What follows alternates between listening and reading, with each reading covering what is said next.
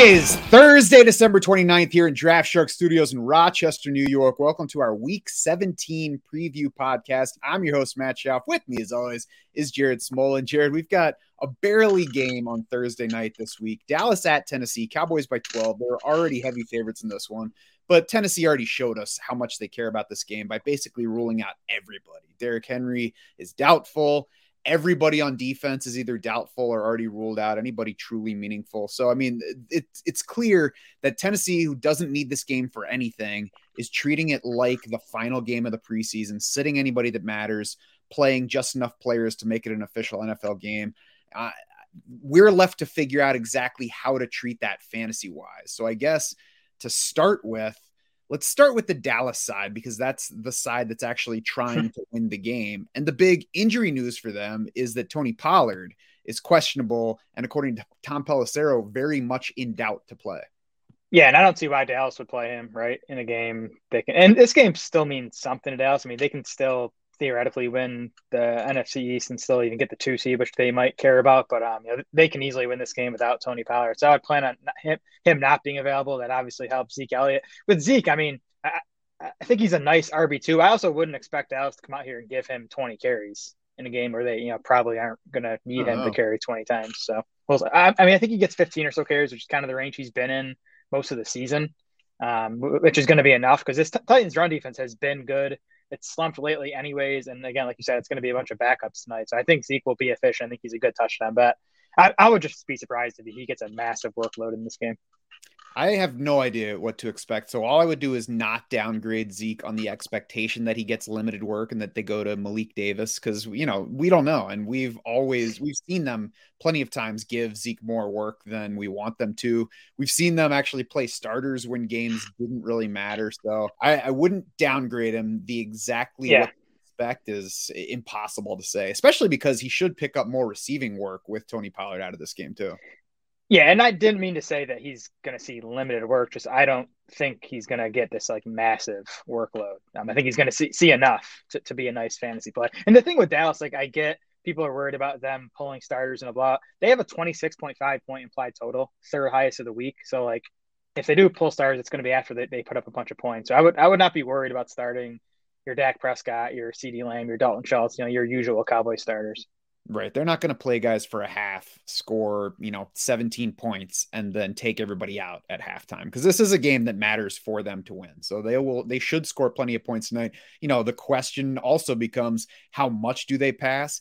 I would guess that we don't get a ceiling game from Dak Prescott because I think yep. they'd rather lean on the running game than have him drop back and throw a whole lot. Because if there's one player they certainly don't want to lose in this game, it's Dak Prescott. So you don't want to sit him back there even against backups and get him hit more often than you need to. But again, I wouldn't downgrade him for that, just not expect the ceiling. Maybe we should have seen this coming a little bit. I was doing the underdog article yesterday morning and Dak Prescott's Vegas numbers, like his passing yardage projection, his total yards projection, both came in well below what we were projecting for a matchup that has been pass funnel this year.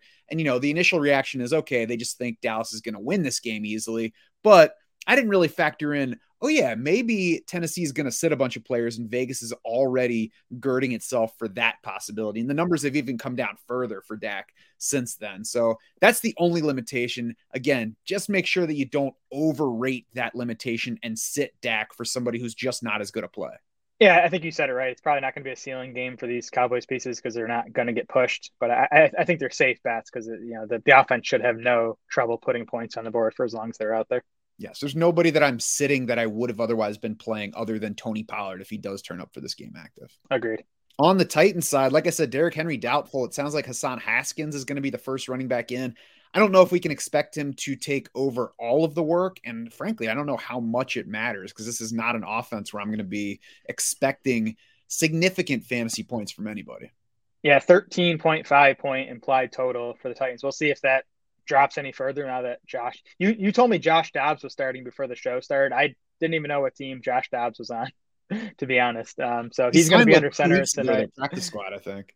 Yeah. So uh, I mean, Haskins probably gets decent volume. You know, 15 to 20 touches, I would think. Um, but I don't think he's going to be efficient. He's not a good touchdown bet. I think you know if you need an RB three or flex play, he's an option, but he's definitely not someone I'd be looking to get into fantasy lineups tonight. Right. If you're hard up, you can use him, but I wouldn't play him over like D'Onta Foreman or even probably Zonovan Knight for the Jets. Yeah, I definitely prefer Zonovan Knight. Uh, I think I, I would lean towards Foreman as well. All right. And we'll get to more of those guys as we move beyond this game, but that's that's all we got for this one, right? Yes. Chicago at Detroit in a much more interesting fantasy spot. Lions by six here, over under a 52, highest over under of the week. And eight of the past nine Bears games have hit the over. Three of those over the 52 points that we have projected here, 61 points, of course, between these two teams. The last time they met, the Lions have gone over in three of their past four games five of their past seven, and 10 of 15 games this season. That included 60 points combined with Carolina last week. The Lions have gone over 52 points nine times, reached it one other time. So this should be a spot where we get lots of points. Last week also broke a string of seven straight wins against the spread for the Lions. Honestly, Jared, I was shocked that the Lions fell behind as much as they did to Carolina. Not shocked that Carolina could beat them, but shocked that it was a fairly one sided game. Carolina gained like 20 plus yards in their first like three or four runs. It was like Foreman for 30, Hubbard for 25. It was crazy. So, and the Lions run D, which um, we had been talking about as an improved unit, definitely did not play well in that game. Uh, the defense in general hasn't you know, been good. You look at the last five weeks now, they're 30th in pass defense DVOA, they're 19th in run defense DVOA. So we're, we're kind of back to where we started with Detroit. It seems like a shootout team. Um, I think on the Bears side, Justin Fields, you know, elite play, disappointed last week, but much better matchup here. You went off against the Bears first go around. I think David Montgomery is still a strong play. You know, he out carried Khalil Herbert 16 to 6 in his return last week, four targets for Montgomery in that game, too. And then I, I think Cole Kmet is a play this week, too. Um, just in this game environment, the volume's been pretty good for him lately and certainly much better conditions this week for passing. They're, they're outside in frigid cold with some wind in Chicago yeah. last week. This week they're inside. And, you know, that defense you mentioned for Detroit allowed 570 yards to the Panthers last week, 250 passing, 320 rushing. So obviously that's great news for Justin Fields, David Montgomery, and Cole Kmet this week. The Chicago defense might be even worse than Detroit. It's among the worst in the league. And Jared yeah. Goff has been QB seven in fantasy scoring over the past five weeks. So, I'm feeling pretty good about Jared Goff this week. A little bit more iffy on some other Lions pieces. Yeah, we get Goff back at home, which is nice. Um, a great matchup as you mentioned against the Bears. My only question on the Detroit side is, you know, I think that they can beat Chicago on the ground or through the air. And lately, we've seen this be a, a pass leaning offense. The, the Lions are 61% pass over the last four weeks, seventh in pass rate over expected over that span. In the first meeting against the Bears, they were 47.5% pass. They were actually negative 5% pass rate over expected. So that that's the only question here. How much volume do we get from Goff? But I definitely like him because he's going to be efficient. Uh, the Lions have what they have the highest implied total on the week at 29 points. Crazy to say. Um, so yeah, Goff's definitely a strong fantasy play here. And I think Jamaal Williams is another guy that I would play over Hassan Haskins just because this offense has been good and it is implied for so many points this week. And we know how much the Lions want to give Jamaal Williams the ball at the goal line. Yeah, he got banged up last week. I'm looking it now, so he's not on the injury report. Um, I mean, you know, he hasn't he hasn't scored in the last two games. Uh, Jamaal Williams averaging just 11.8 carries over the last three. You know, his playing time and volume has definitely dipped as D'Andre Swift has sort of headed in the opposite direction. It's definitely a good spot for Williams. You know, big home favorites with the big implied total. I do think he's a good touchdown bet here. Um, but I, I still think the floor, so I don't think you're going to get you know a ton of volume out of him this week. I agree. I wouldn't be looking to play Jamaal Williams over other guys that I'm strongly considering. I would just take 12 Jamaal Williams carries over, you know, shrug emoji carries for Hassan Haskins. Right. That's fair. D'Andre Swift has a nice target profile for a running back, and that's what's propping up his uh, his ranking this week but he sucked basically all season at delivering on his opportunities. 62.7% catch rate on a one yard aDOT. That's a terrible number for a running back. That's like Miles Sanders a few years ago when mm-hmm. the Eagles stopped throwing him the ball because it wasn't working out. Tied for 12th among running backs in receptions per game, which is not a great number if that's your selling point. I'm going to play Brian Robinson. I'm going to play Tyler Allgeier over him. I'm probably playing Zeke Elliott I can understand the case for D'Andre Swift over Josh Jacobs in PPR with Swift's receiving profile and Jacobs in a tough matchup that we'll get to later. But I don't think I could sit somebody that I know is getting the ball like Jacobs for somebody who's just let me down all year. Yeah, I, I just think Swift's a pretty good bet for like eight to 12 carries in this game on top of the receiving stuff. Um, you know, the game script obviously got away from Detroit last week, which, which led to just not many carries in general. And, and Swift only got four of them. But um, 56% of the snaps for Swift last week was his highest snap rate since week one. Um, also had his highest route rate since week eight. So I still think he's trending in the right direction, like usage wise and role wise. And um, again, you know, it's, a, it's just an awesome matchup at home against this Bears defense with the highest implied total on the slate. So I, I, I like Swift and PPR. I'd be happy with him as my RB two. He's definitely someone I'm gonna be looking at in DFS this week as well. I think happy is a strong word for it, but I can understand the path for Swift to be that RB two. DJ Chark has has moved up our rankings this morning. Um, he certainly is somebody with a low floor in case he doesn't get the targets, but they have been throwing him the ball a decent amount lately since he came back from injury. He has five full games since returning from that injury. They kept him out a while. He had just two catches against the Bills, but then five for 98, six for 94 and a touchdown, one against the Jets, but then four for 108 last week against the Panthers. So, what we've seen in his five games is two weak outings versus the tougher defenses that he faced, and mm-hmm. three really productive games against the not top defenses. And this is certainly a not top defense this week. Yeah, for sure. The matchup and just the game environment is what's working in Chark's favor. Um, you know, again, the, the volume has not been great, just five targets per game over those last five. He's been running super hot efficiency wise. He has a 72% catch rate over the last five games with 18.6 yards per catch. And this is a guy throughout his career has been like in the mid 50s as far as catch rate goes, which is because he plays that downfield role. So that's the scary part with Chark. You know, you're not getting great volume, and if he you know, doesn't catch 72% of those, it's, it's you know, probably going to be a disappointing game. But um, the, the matchup, I think, puts him in play. I'd, I'd consider him a boomer bust wide receiver three. For sure. And I mean, if you like looking at him, certainly it's a scary profile. And if we were, you know, mid season we'd be talking about DJ Chark as a sell right now. But since we're deciding for one week to try to win the championship, his quarterback's been running hot. The offense is scoring. Vegas expects lots of points from him. The matchup is terrific. So for this one week, I'm going to take a shot on him. I'm going to chase that ceiling and not worry about the floor, especially when you look at the other running back or running backs. Look at the other wide receivers around him in the rankings. It's like all of these guys, you could say, yeah, but his floor is not great. His floor is not great. His yep. floor is not great. Yeah, and, and I, I don't think it's wrong to consider your matchup too in making a decision like this. If you think you're an underdog, you know, play someone like Chark who has the higher ceiling. But if you think you're a significant favorite, I, I might sit him in favor of someone who, you know, I can count on seven to eight targets for and, and four to five catches just to get me, you know, 10 PPR points. Yeah, just my caution on that would be don't overrate the certainty of targets for other guys. But um, yep. we'll get to more specific players as we move through the other games. Anybody else from this one, like Shane Zylstra? No, do not play Shane Zylstra. Carolina at Tampa Bay, Bucks by three. Jared, my first question, eh, the over under, by the way, 39 and a half. So not expecting huge numbers from this one. But my first question for fantasy decisions is what do we do with the Panthers running backs? My personal answer is I have no idea.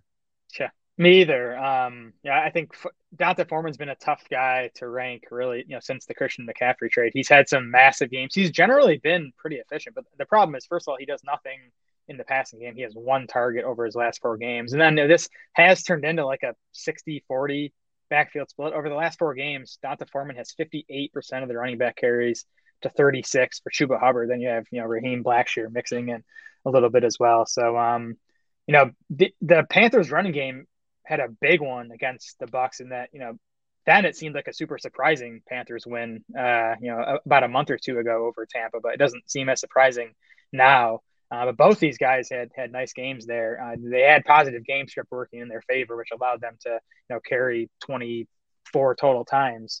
That's the risk if Tampa jumps out to a lead here. That you know uh, Foreman and Hubbard could be duds. And that's the thing. I think rather than look for somebody's recommendation on this one, you're going to have to decide because it could be awesome or it could be terrible.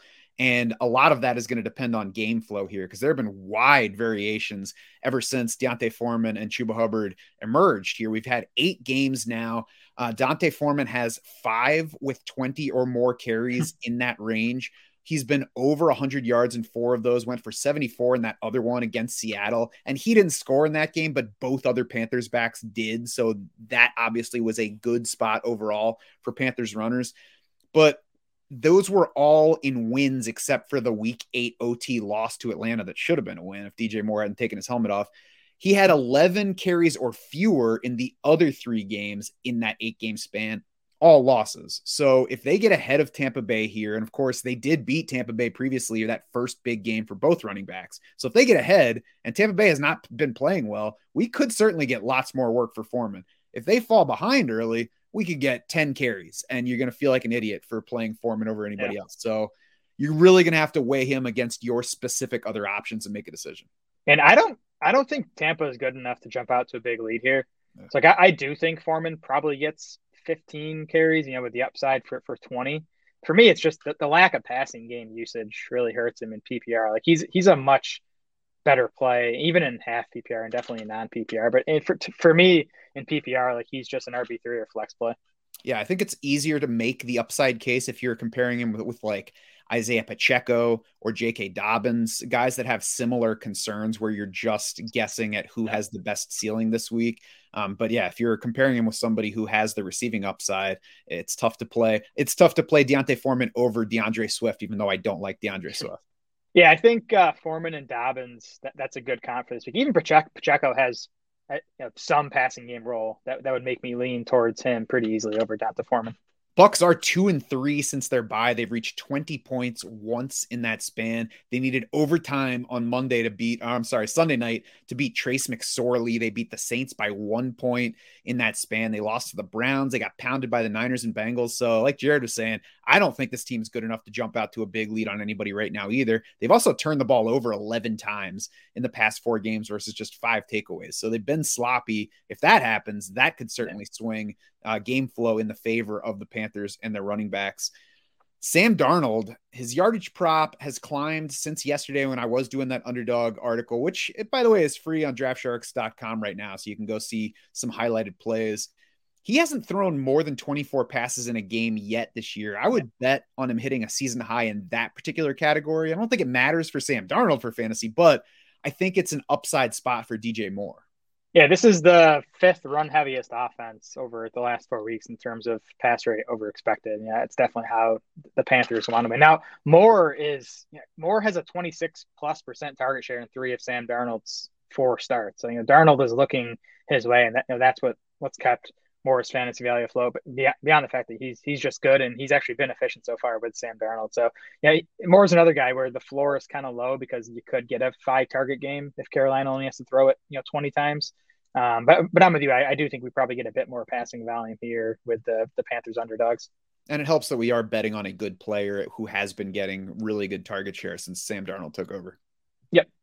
On the Bucks side, it's hard to ignore the names when you're deciding between Tom Brady, Mike Evans, and other guys at those mm-hmm. positions. But uh, we really have to look at how they've been faring. Mike Evans, nine for 96 on 15 targets in the first meeting with Carolina a while ago, six for 123 the next game against Baltimore. But then from week nine on, he's averaging eight targets, four catches, and 48.6 yeah. yards per game. He has a 50% catch rate in that span, 6.1 yards per target. 20th in expected PPR points per game among wideouts in that time, 60th in actual PPR points per game. Yeah, I've been chasing Mike Evans in DFS for like a month now. I, I don't have a ton of him in season long, but I've definitely been you know chasing him in DFS. I, I might do it again, honestly. Um, like you said, the usage has been okay. He had a nice game against Carolina um, earlier this season. Jaycee Horn is out for this game. You know, would have been one of Evans' primary matchups on the outside. Definitely not a must start, Mike Evans, but um, you know, still sits inside like low end wide receiver two territory in our ranks. He's a guy I'd be you know okay with Sarr, just because, like you said, the usage has still been pretty good for him. Yeah, like when I look at the wide receiver rankings, I want to move Mike Evans down, and then you look at the guys behind him, and it's like, ah, all right, I guess I can't really move him down. The mark in his favor, no Jaycee Horn for the Panthers. Their top corners out. He broke a wrist last week, had surgery. Definitely out for this game. We'll see um, beyond that. So that's a mark in his favor. Leonard Fournette, fairly easy play after clearly leading the backfield in week 16, 20 more yep. snaps than Rachaad White, 13 more carries, six more targets. Yeah, Fournette is sixth among running backs in expected fantasy points over the last two weeks. You know, that fact alone kind of makes him tough to bench. It is a tough matchup. Carolina third in football outsiders run defense DVOA over the last five weeks. And Carolina held Rachaad White and Leonard Fournette to just 43 rushing yards on 3.1 yards per carry earlier this season. So I, I still don't expect an efficient rushing day for the Bucks running backs, but you know Fournette probably gets his 10 to 15 carries, and just the passing game usage for Fournette especially, um, you know, has just continued to be there. And I think it's tough to use White unless you really need to. He's not a target player for me. Yeah. Yep. Agreed. Uh, we did, by the way, the NFL guys are now saying that Tony Pollard is expected to be inactive tonight, so we won't have to make a decision on him. Mike Garafolo says breakout week coming for Malik Davis. Now, the way he's talking about it, it sounds more like somebody that's hearing from the team that they really like him and creating his own path for Malik Davis, as opposed to somebody in his ear saying Malik Davis is getting the ball a lot tonight, because he did not specifically tweet that out from what I can see. Yeah, that's just what I'm saying with Zeke. Like, I, I, I don't think they're going to load him up for you know 20 plus carries. I think Zeke's probably going to get his 15 or so carries. He'll, he'll be fine. He's a nice fantasy play. Then I think Davis is just going to get whatever's kind of left over. Showdowns tonight. That's where Malik Davis can be a strong option, though. For sure. On to Denver at Kansas City, Chiefs by 13 and a half, over under 45. This one, of course, the last meeting, the Chiefs jumped out to a 27 nothing lead. We all thought the game was over. The Broncos stormed back with four passing touchdowns three of those to Jerry Jeudy, the last after Russell Wilson had suffered a concussion. This time, though, Broncos are implied for just 15.75 points. So I'm going to go ahead and bet against the Denver offense as opposed to betting on anything that we saw in that first meeting. Yeah, I mean, if you watch the game against the Rams on Christmas, it's tough to feel good about anything in this Broncos. I mean, Jerry Jeudy continues to get it done. Now, Jeudy sounds like he left practice early on Wednesday with what what what's on the injury report is an ankle, and he, he, had the you know he's had ankle issues in the past, so that's worth keeping an eye on. Um, you know, Jeudy was the only guy I felt good about in this offense. If he's out, I do think Courtland Sutton becomes interesting just as a you know pure target play. We we did see Sutton get seven targets, a twenty percent target share in his return from a hamstring injury last week. His playing time, he was full go in terms of playing time. So um, you know, we'll, we'll see where the Jeudy thing goes. Um, and I would, you know, think Sutton would climb my rankings, you know, five to 10 spots if Jeudy ends up sitting. Yeah, I could see that. And we'll see about the injury. Like you said, I let my family turn on a movie instead of watching that Rams Broncos game on Christmas, to be honest. Good. Smart, smart. Elsewhere in this offense, I think the only other guys that you would consider are Jeudy if he's ready. And obviously, we'll have to watch that. Greg Dulcich, yeah. who didn't practice at all Wednesday because of a hamstring injury. So if he continues to trend in that direction, he'll be easy to sit. I would love to not play anything from this, like already quit on everything team. Yeah, Dulcich left late in that Rams game with the hamstrings. I'm, I'm not expecting him to play. I mean, the other guy to consider here is Latavius Murray, who I do think. So Ch- Chase Edmonds ended up playing a lot last week. I went back and looked, and almost all of his touches came in garbage time, and you know Denver was already down multiple scores. So I do still think Murray is the clear lead back here and in play as an RB three if you need him. And this is absolute garbage time completely for Denver. Like some teams, you would say, oh, the, the coach is out. Maybe the team rebounds here. But all of the reports out of Denver are not the players hate Nathaniel Hackett. It's the players hate Russell Wilson. So he's still there. I don't have a reason to believe that Denver's going to mentally rebound this week. Agreed.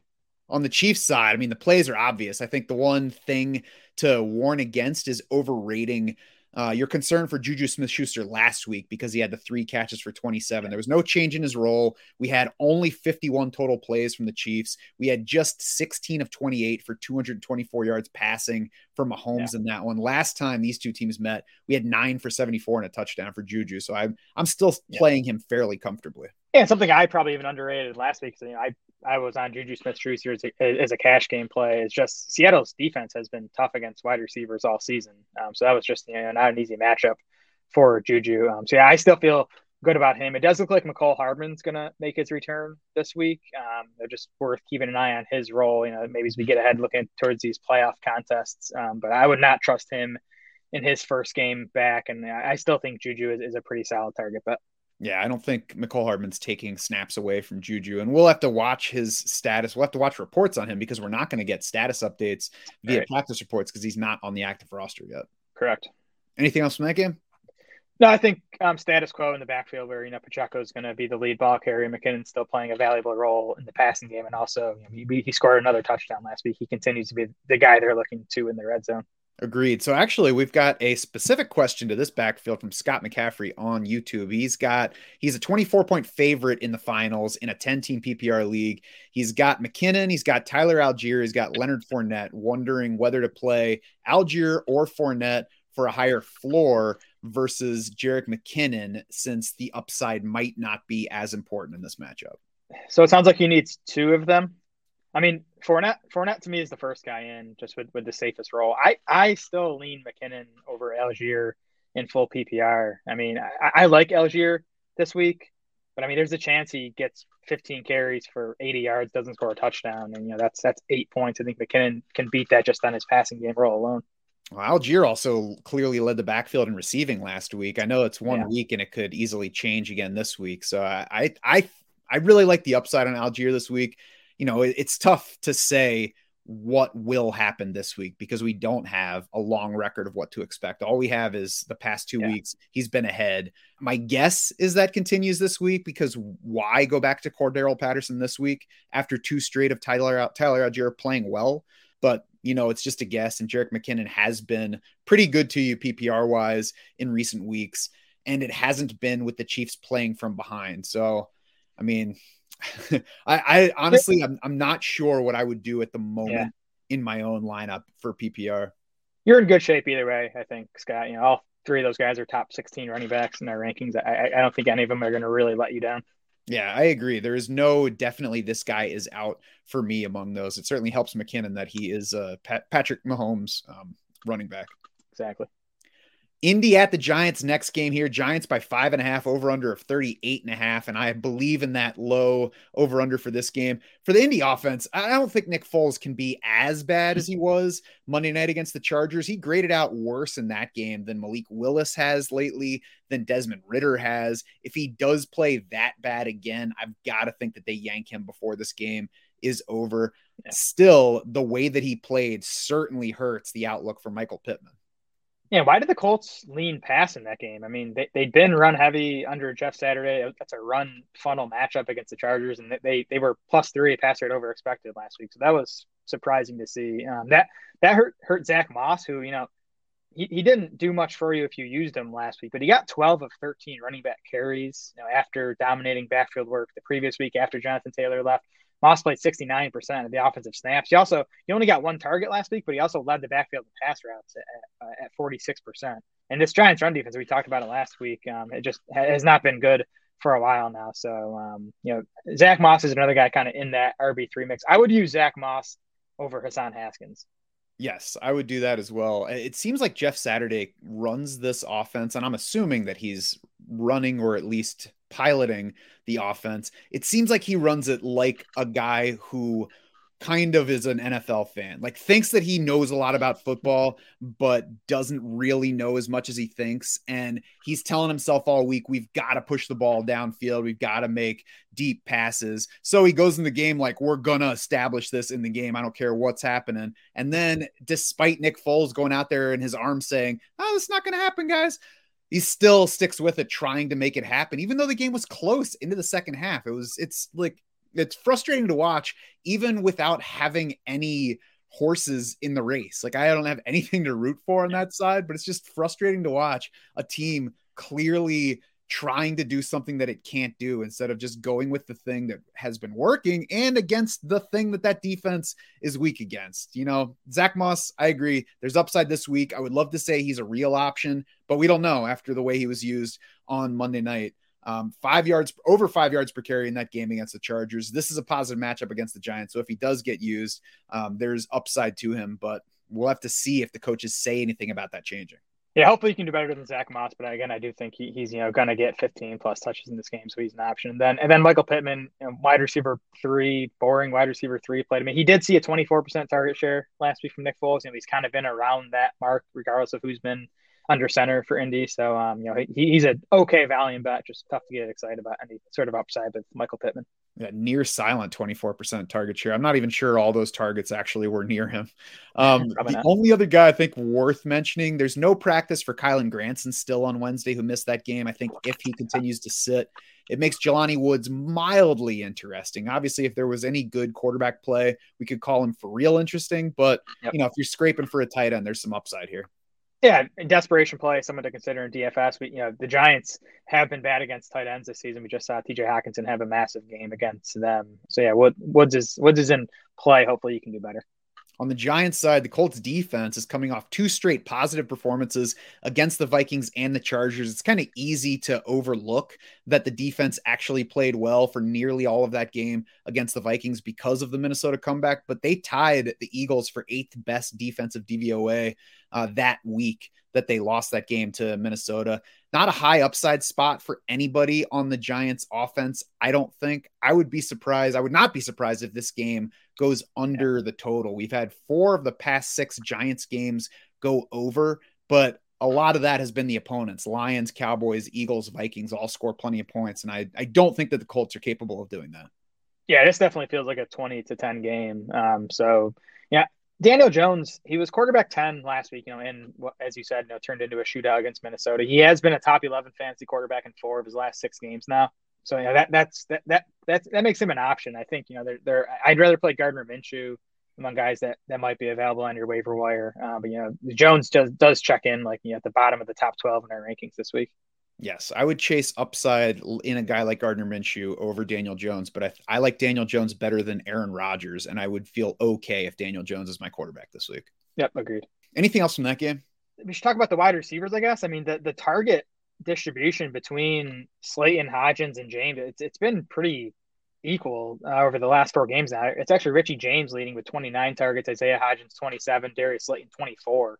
So they're all like, you know, wide receiver four plays. Again, it just doesn't feel like a game where they're going to need to do a whole lot of passing. Yeah, and I mean, if you're asking who's going to be the guy among them, no idea because it's not like this guy is leading the way.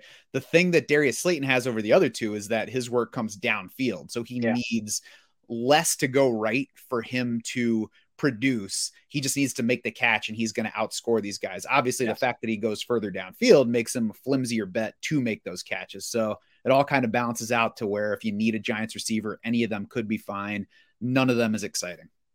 Yeah, Slayton's been getting the downfield work. Hodgins has been getting a lot of the red zone work though, so that's kind of what's working in his favor. Jacksonville at Houston Jaguars by four and a half, over under a 43 and a half. Houston has been a negative scoring matchup for passing games. I think everybody's pretty much aware of that at this point. Second worst for QB scoring by our adjusted fantasy points allowed, fourth worst for wide receiver scoring, neutral for a tight end. So maybe we get another Evan Engram week. But Jared, is this a matchup that we actually adjust things down for Jaguars passing game pieces?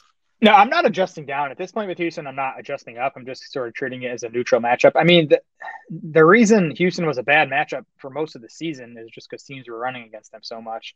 They're actually fourth in pass defense DVOA over the last five weeks now. You know, they, they have been playing better. I, I'm I'm just not betting against Trevor Lawrence at this point, though. I mean, we just saw him deliver against the Jets in bad weather, you know, against a tough defense. Now he had the rushing touchdown, which is what sort of got him there. But like yeah, that that's part of his game too. He's been giving you 20 to 30 rushing yards per game. So I'd feel good if Trevor Lawrence was my starter this week. Yes, I agree. I don't think it's a matchup to downgrade good passing game pieces. And if you look at the single game DVOA ratings from Football Outsiders for the Houston defense, you see wide swings in their performance by matchups here. A big part of them being tough on the pass is that it's so easy to run against them and that it's so easy to beat them. They've faced the most rushing attempts in the league. They're 30th in scoring, they're last in offensive yards. So you get way ahead, you just run. There's really no reason yep. to force passing on them most most of the time. So, like I said, no downgrade for Trevor Lawrence. I'm not downgrading Christian Kirk or Zay Jones here either. Big upgrade for sure for Travis yeah. Etienne. And really, I just have my fingers crossed, Jared, that we get a huge Jaguars offensive game because I got lots of these guys at play for some big money this weekend. Yeah, good matchup to have a lot of Jags. I, I think they'll put up points in this game. You know, Etienne and Engram are, I think, you know, both elite plays at their positions. I mean, the volume Engram's been getting 40 targets over his last four games. The one thing I'll say about Christian Kirk, Houston has been the third toughest matchup for slot receivers this season. They they held Kirk to just one catch on three targets in their first meeting. Now, Kirk Kirk still plays like a third of his snaps on the outside. I think he'll be fine. Maybe that's a reason to push targets towards Zay Jones, towards Evan Engram in this matchup. And it, for what it's worth, this offense doesn't need Christian Kirk to be a leader. So there are other offenses where you'll say, yeah, they're going to find spots to get him the ball. We've seen from Jacksonville, they're okay if Christian Kirk gets shut down. They can just go to Evan Engram. They can go to Travis Etienne on the ground. They can go to Zay Jones, and they'll be all right in this matchup. And, you know, you mentioned the first meeting And that might give people some pause. The Jags only scored six points in that one. They lost that game at home to Houston, but they also had 422 yards of offense, their largest total to that point. Since then, they've had three more games of more than 420 yards. Lawrence is playing much better now than he was at that point. He's got three games of more than 290 passing since in five games since their bye no practice for him Wednesday, but it's just managing the toe injury at this point. I don't think there's any reason to worry about him playing in this game. And the other lingering question that we haven't addressed yet is we already saw Tennessee say, we don't need this week. We're going to rest a whole bunch of people. Jacksonville's in the same spot where they don't need this game. Everything yeah. for them rides on whether they beat Tennessee next week. But Doug Pederson, direct quote, said this week, there is never a meaningless game. Never, ever, ever, ever. We play to win every game. And the only way I rest players is if they're hurt and can't go. So we've seen coaches say things and not totally mean them before. I can't say 100% that that means everybody plays the game healthy, but all I can do right now is trust that Doug Pederson means that and expect yeah. that everybody plays here unless they get an enormous lead. And, you know, if we get to that point, then our guys have probably already paid off. Yeah, the other thing with Jacksonville, which I do think matters, they have like a six percent chance, I think it is, to get a wild card spot, even if they don't end up winning the, the AFC South. Whereas you know Tennessee, it's either AFC South title or they're out. So you know th- this game is not totally meaningless for Jacksonville. You know it's six percent, but I, I, I'm I'm not resting guys even even for a six percent chance. Yeah, give us the points, Dougie. We need them this week. Arizona at Atlanta, Falcons by three and a half, over under 42. The game total says don't overrate the offensive upside of this one, and I certainly agree with that. But it's a great spot for some key players for our fantasy lineups. We'll start with James Conner, who's tops among Cardinals, I think, is a fantasy option here. You got to smile if you have him in your lineup this week. And Jared, it might be a week to smile about DeAndre Hopkins as well. Yeah, Arizona gets Colt McCoy back, and you know he's a legitimate NFL starter, whereas you know or NFL well, quarterback, NFL quarterback. He, he, he, can he can move the ball, he can complete passes. Trace, Trace McSorley can. I mean, Colt McCoy has a seventy one percent completion rate with the Cardinals over the last two seasons. Um, and yeah, especially for DeAndre Hopkins. I mean, Hopkins averaged twelve point three targets in Colt McCoy's three games this season. Now, two of those came without Hollywood Brown, so you know I don't, I don't expect that level of volume, but I do think Hopkins is going to get targeted which he did last week, by the way. What do you have like nine targets? Caught one of them. Um, he'll, he'll be he'll be much more efficient with Colt McCoy. I think in this matchup, especially Hopkins is a pretty pretty easy fantasy starter this week. Yeah, his other two games with Colt McCoy this year since Kyler Murray went down, which is with Marquise Brown back, it he's had 11 targets, seven catches in each of them. So, like DeAndre Hopkins this week, I can't say that I really like Marquise Brown there's always the talent upside for him, and his targets have been okay, but I don't know that they're going to have a whole lot of passing volume overall in this game, you know, unless Atlanta somehow manages to get out to a lead. And Greg Dortch got a lot last week. And I would say let's throw that one out because it was one Trace McSorley game and they were trying to protect him. But we've seen Arizona load up their slot receivers all season. So, yeah. you know, maybe we don't get that many targets from Marquise Brown here. Yeah, and Brown's playing time was down last week, um, 72% of the routes. And he had the groin injury. He also said um, Cliff Kingsbury was disciplining him after he was late to a team meeting. Uh, so, I, I, mean, I, I don't love Hollywood Brown. I think he's he's a wide receiver three. I mean, he, he had eight targets in that one game with Colt McCoy this season. I think, you know, that's a reasonable expectation. But I would definitely not trust Greg Dortch. Um, he had what do you, I think he had one total target in his two games prior to last week. I I think he played more because of the Marquise Brown situation, and I wouldn't be surprised if, if um, Arizona goes back to you know playing that AJ Green, Robbie Anderson combo on the outside and using you know Marquise Brown more in the slot this week. Yeah, AJ Green was out Wednesday with an illness, so we'll see if that affects his status for Sunday. But I would, I also would not be surprised if we get not any Greg Dortch in this game. I'm certainly not playing Greg Dortch. I think I would probably play DJ Chark over Marquise Brown chasing the upside though. That's reasonable. Again, that's where I might look to you know my matchup. I like I do think Brown's a better target bet. I definitely think Chark has more upside though. On the Falcons side, Tyler Allgeier, Drake London both look pretty good this week. Allgeier ahead of Cordarrelle Patterson in playing time, carries, and pass routes last week. Two straight strong yardage games for him. And the one last week came against Baltimore. So that makes me especially confident might be a strong word, but I feel good about Tyler Allgeier versus the other things we have to go with at running back. Yeah, this is just a major mismatch. I mean, Atlanta's running game's been good all season. They're um, third in rush offense DVOA over the last five weeks. Arizona 28th in rush defense DVOA. So I, I it's a great spot for Atlanta's running game. It does look like Allgeier's kind of emerged as the, as the clear leader here. It's still a committee. Patterson's still involved, but Allgeier uh, season highs in back to back weeks with 17 and then 18 carries. As you said, he had the five targets last week. Um, he's really, he's playing really well. He's averaging 5.8 yards per carry over his last five games, and he's fifth among 57 qualifiers in PFF rushing grade over that span. Allgeier also has four carries inside the five yard line over the past two weeks for just one for uh, Patterson. So he's kind of been the clear goal line guy lately. So, you know, everything lines up in his favor. I still don't think you're going to get a ton of work in the passing game just because Atlanta's not throwing a whole lot. But um, I, I, think that the rushing ceiling here is, is high for Allgeier. Yeah, I agree. And for, you know, the team that we said is going to run the ball a lot, 17 and 18 carries for Allgeier the past two weeks with Patterson, you know, plenty involved as well. Cardinals are the fifth best scoring matchup for running backs by our adjusted fantasy points allowed. So great spot. We expect the work. I like Tyler Allgeier this week. And Drake London, three straight games of nine plus targets, six plus receptions, and 70 plus yards.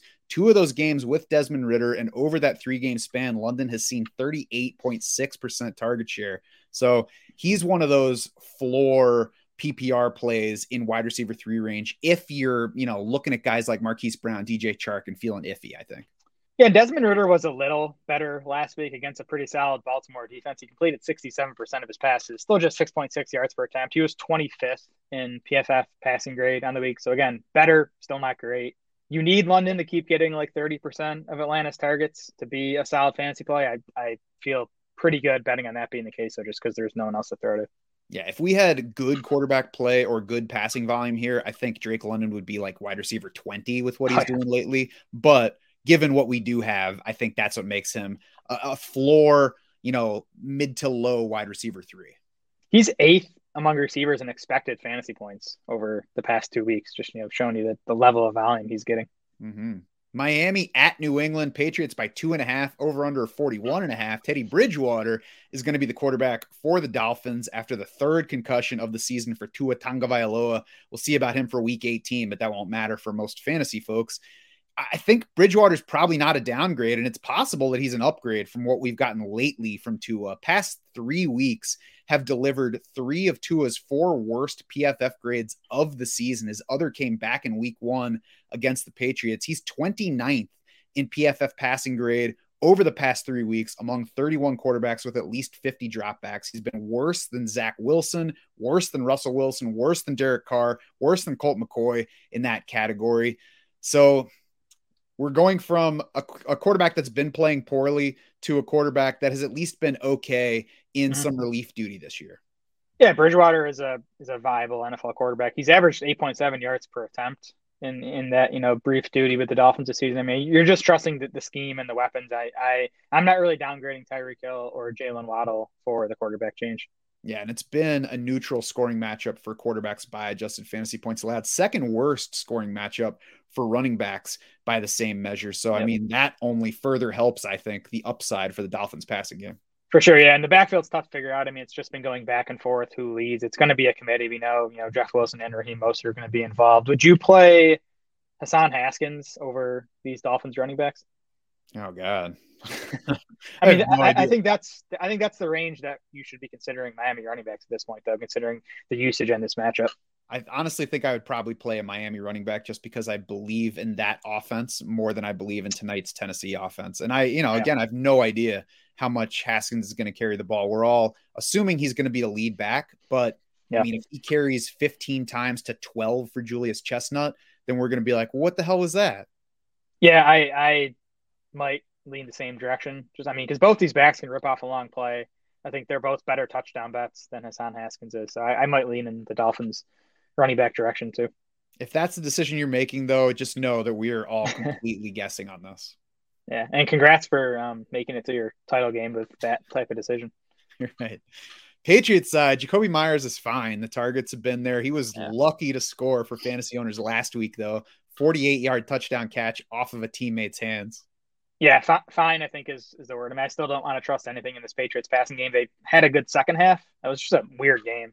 Total domination by the Bengals in the first half. Bengals kind of laid down and let the Patriots back in it. But um, Yeah, I mean Meyers is Meyers is okay. He's the best target back. He did get back to 100 percent of the routes last week after being limited off the concussion back in week uh, 15. So that makes him a bit easier to trust. And then otherwise, you know, Rhamondre Stevenson let you down. If you survive, though, I definitely stick with him. Um, he played 91% of the snaps last week, and ran her out on 75% of the pass play. So he's still getting, you know, like James Conner level playing time.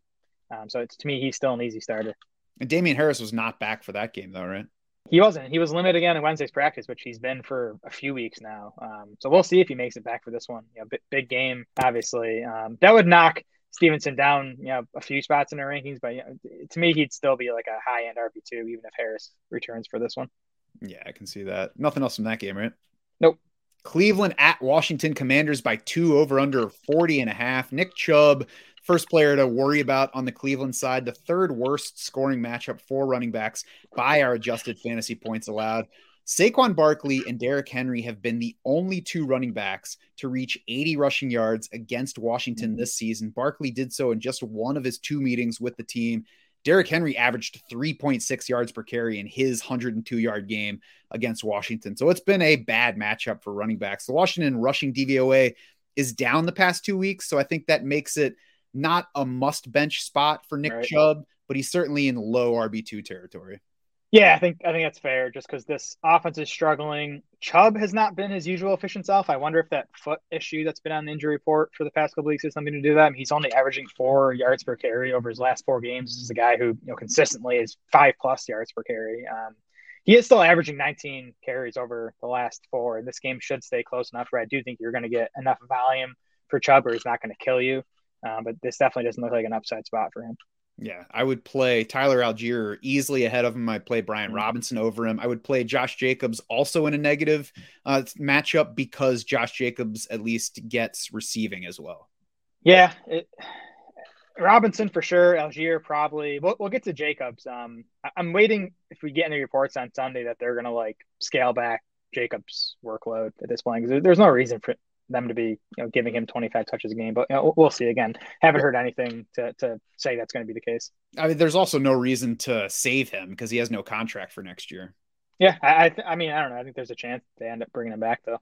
Yeah but you're not saving him for the free agent market. I mean if anything you wear him down further and then you sign him for less money cruel. You're so cruel. I mean, it's a business. So if they liked him that much, they would have gone ahead and extended for that year so that they didn't let him hit the open yeah. market. But you know, we'll watch and see what's said. Maybe there's some like, oh, let's see if Zamir White is any good at football. But certainly the usage so yeah. far doesn't says it doesn't say that they're excited about him at all. And there's nobody else in the backfield that's like a maybe for the future guy. So I'm not currently concerned at all about Josh Jacobs's outlook for touches to the Browns, wide receivers David Njoku both look fine at their levels. I think yep. it's not an exciting spot though because Deshaun Watson has yet to do anything good. Correct. Yeah, it's a tough matchup for Njoku too. Um, Washington third in adjusted or tenth in adjusted points allowed to tight ends, third in Football Outsiders tight end coverage rankings. But um, you know, twenty targets for Njoku over the last three games with Deshaun Watson. I think he's good enough to beat any matchup. So he, he's still a pretty um, solid tight end one, I think, this week.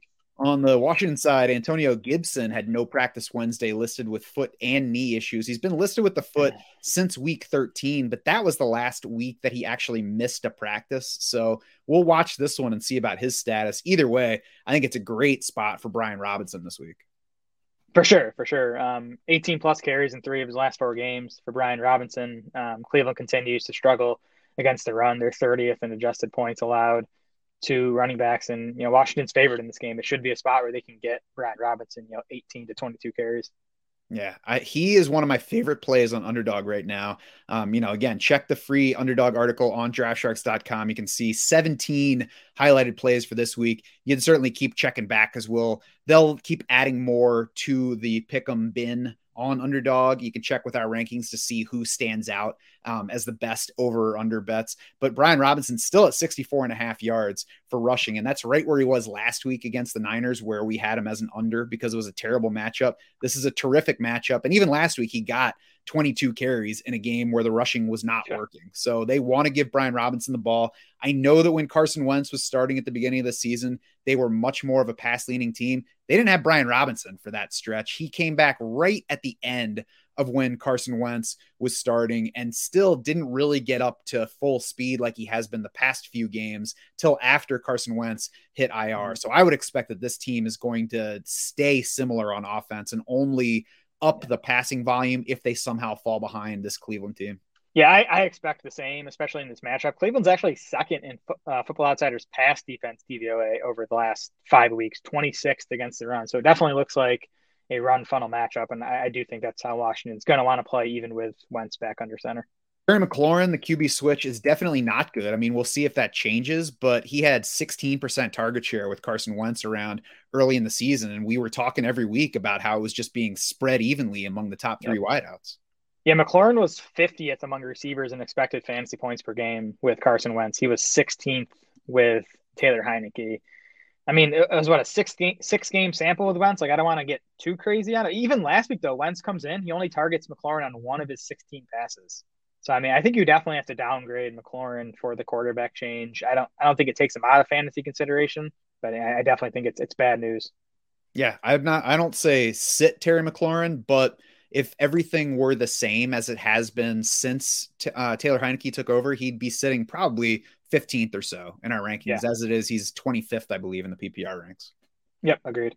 What else do we have from that game? I just clicked over to our rankings. Oh, Dotson. Oh, I guess we talk about Jahan Dotson and maybe Curtis Samuel. Dotson yeah. is the one who's been coming up to McLaurin in targets over the past couple games, even before the switch yeah. back to Carson Wentz. Yeah, Dotson leads Washington in targets over the last three games with 24 of them, 23% target share. Now he he was productive with Carson Wentz over the first four games. It was kind of fluky though. He had four touchdowns in those four games. He only averaged five and a half targets per game on a 13% target share. But I, I, think later in the season now for a rookie, you know, he's he's more entrenched in the offense. I, I do think um, Dotson is in play. And I, I, don't think the quarterback change can be bad news for him, just considering, you know, Wentz probably isn't going to target ter- uh, Terry McLaurin at the same rate Heinicke was. So that just, you know, leads more target opportunity for guys like Dotson, guys like Curtis Samuel. Yeah. So Jahan Dotson's a wide receiver 35. I could see him up into the top 30. I mean, it's pretty nebulous in that range. So if you look at Dotson, you look at somebody else that's two spots above him in our wide receiver rankings and you really prefer Dotson, feel free to go ahead and play him because those yep. guys are, if you're looking at 28 versus 30 in our rankings or 35 versus 32, that is almost never us taking a hard stance on number 32 over 35. Those are, you can consider those guys all basically tied, I would say. Yeah, and make sure to check out the floor and ceiling projections too, which you can find on your My Team page when you're weighing these decisions again. It might make more sense to go someone with a higher floor. Some cases it might make sense to go a guy with a higher ceiling. To me, what's working against Dotson is I just don't think there's going to be big passing volume from Washington in this spot. But again, there's really not much separating Dotson and McLaurin at this point. And check out that team intel page because you'll get specific recommendations for your team as opposed to just trusting the rankings, which, you know, just take the overall projections as opposed to specifying for your scoring system, adding in the upside case. Um, so yeah, Team Intel for the best recommendations. Anybody else from this game? Like, is it worth really considering Curtis Samuel here? I, I don't think so. I mean, at this point of the season, I, I wouldn't want to trust it. He did average 8.3 targets in those six games with Carson Wentz. Um, and Samuel also, he's averaging 2.5 carries per game this season. Like they're consistently getting the ball in the in the running game too. So you know he's in wide receiver four territory in our rankings. He's another guy. You know, I, I do think the move to Carson Wentz helps his outlook. Yeah. So again, don't overrate the volume from the Carson Wentz portion of the season. I would guess that they like the passing ability of the offense more with Carson Wentz in there than with Taylor Heinicke, just based on how things have gone for the team this year and the sheer fact that they went back to Carson Wentz at all. That said, they didn't have Brian Robinson early, so I would expect more yeah. rushing now than what we had early in the season, which obviously hurts the target counts for everybody. Yeah, and again, especially in this matchup, you know, just a much tougher defense against the pass than the run. And a spot where we don't expect Cleveland to jump out to a lead and force passing. Right. Yep. New Orleans at Philadelphia Eagles by six and a half, over under 44. On the Saints side, we've got Alvin Kamara not practicing Wednesday for quad and personal reasons. so I don't know if he was thinking about how much his quad hurt or what. We'll see about his status through the week. Chris Olave was limited with the hamstring issue that kept him out last week He's going to be tough for me to start right now, though. He's got one touchdown since week five. He's been mostly just like mediocre to poor on the mm-hmm. yardage front. And this has not been a matchup that has favored, you know, long catch receivers. Yeah, that's definitely a good point. Um, you want more of the short range guys against the Eagles. I think Olave is a in the wide receiver three mix if he plays and we don't have to worry about the hamstring, which we'll see how that trends over the next couple days. Um, just six targets per game over his last five, um, 42nd among receivers and expected fantasy points over that span, 35th in actual fantasy points. So yeah, yeah, I, I think no better than a wide receiver three. I think he and DJ Chark are a good comparison because you can look at either guy and say, yeah, either one could come out of this game with four targets or seven or eight. I think there's a better chance that Chark hits a ceiling in this game than that Olave does. So I'm going to go ahead and chase that uh, if I'm deciding between them in my lineup. Yep, that's fair. Taysom Hill, six plus carries in four of the past five games, nine last week. This should be a solid spot for more Taysom Hill use. Yeah, I think he's definitely in play if you don't have like a locked in starter at tight end. Miles Sanders might end up not being in play for us now. It's too early to know. He did mm. not practice Wednesday, which was a walkthrough um, with a knee issue. I haven't seen any explanation of the knee issue, though. I didn't see it pop up from that yeah. game where he carried plenty of times against Dallas and was in there until the end. And I checked around before the show as we were getting ready for it. I didn't see anybody saying, yeah, it's a minor issue. We expect him back, or anybody saying, yeah, I'm not sure about him this week. There's just, oh, yeah, Miles Sanders was out Wednesday. Yeah, I think that's his first time on the injury report all season. The Eagles have been holding some guys out on Wednesdays specifically, but they'll, they'll usually list them on the injury report as rest, you know, not with an actual body part. Um, so we'll see. I mean, if, you know, if Sanders sits, what do you do with the backfield? Does Boston Scott or Kenneth Gainwell become an option? I mean, it's a good it's a good spot for the running game. Uh, the Saints' run defense has not been good lately. They're 22nd in DVOA over the last five weeks.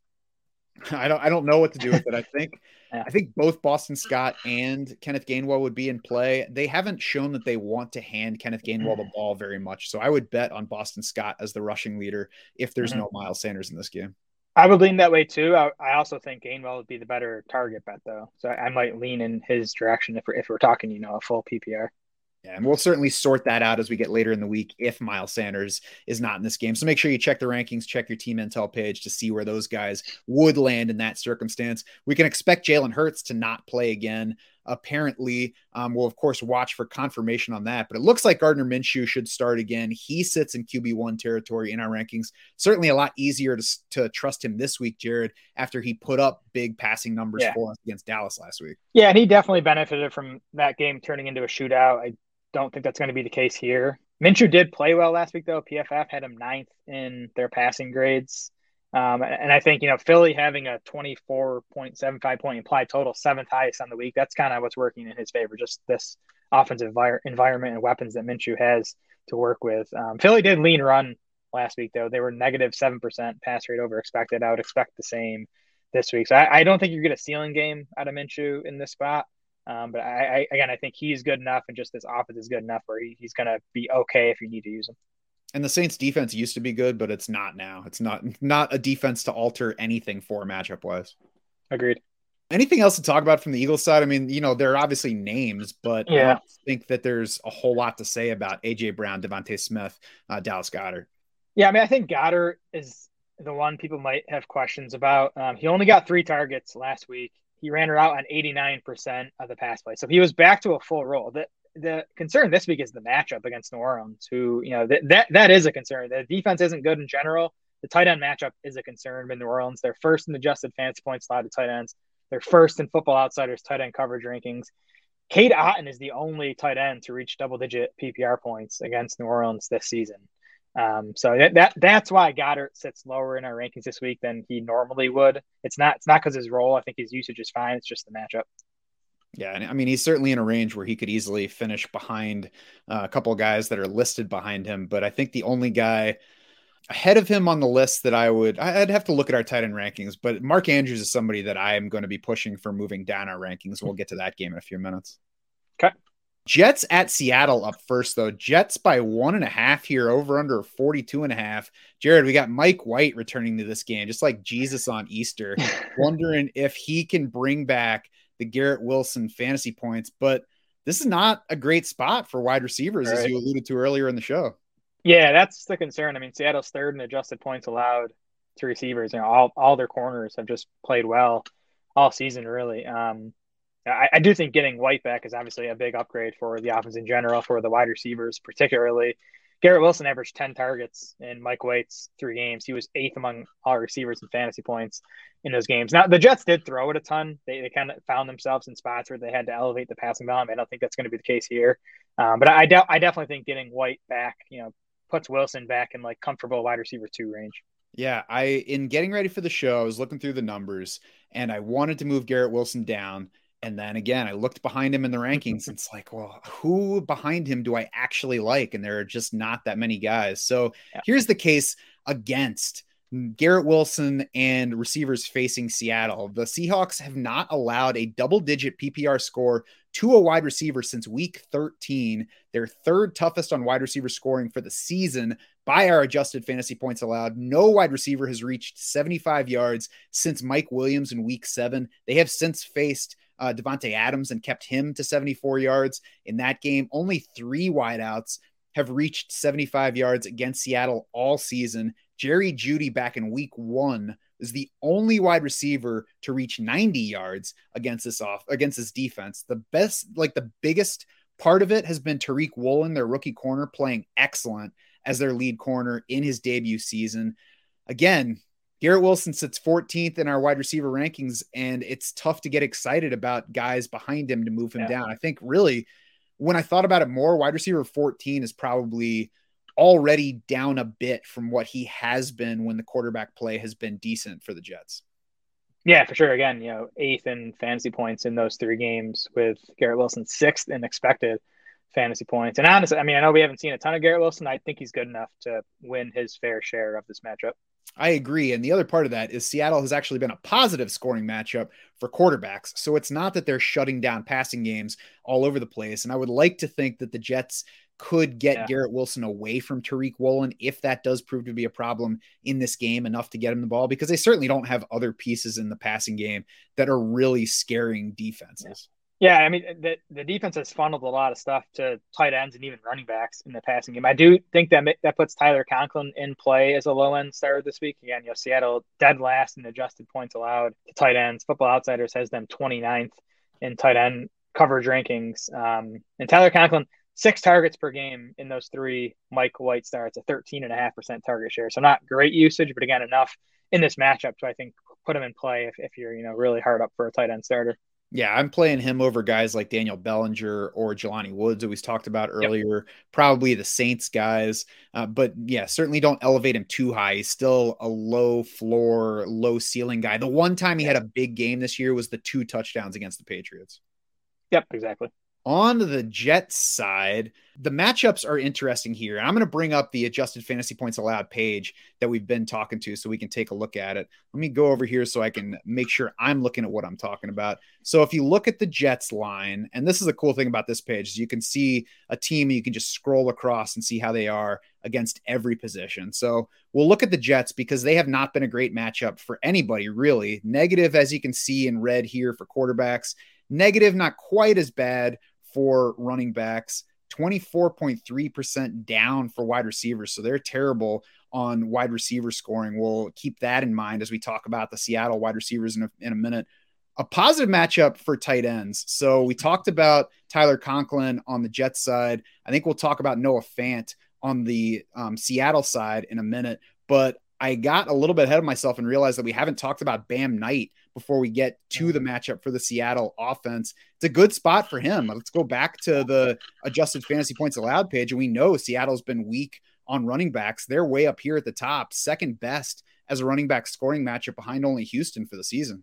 Yeah, it's kind of scary to trust Bam Knight after two duds, but I again I just think getting Mike White back in there is going to make this offense functional. And in Mike White's three games, Knight averaged 15.3 carries, 3.3 targets. He was 12th among running backs in expected fantasy points per game, 18th in actual fantasy points per game. So, now I'm not quite ready to rank Knight that highly, considering like an RB two, but I, do think he's a pretty solid RB three. Again, as you said, this this really good matchup against Seattle. Yeah, I'm going to check and see exactly where he is in our rankings right now because he's one of those guys that you, you can see the upside for, but you hesitate to rank him too high. So he's got, mm-hmm. he's at 28th in our PPR rankings. You know, not a high reception floor there, which hurts a little bit, but he's behind. Latavius Murray, Rachaad White. I could see playing him over either of those guys. Then comes yep. AJ Dillon, Najee Harris. I think that's where it gets to be a little bit tricky and a little bit more personal decision time.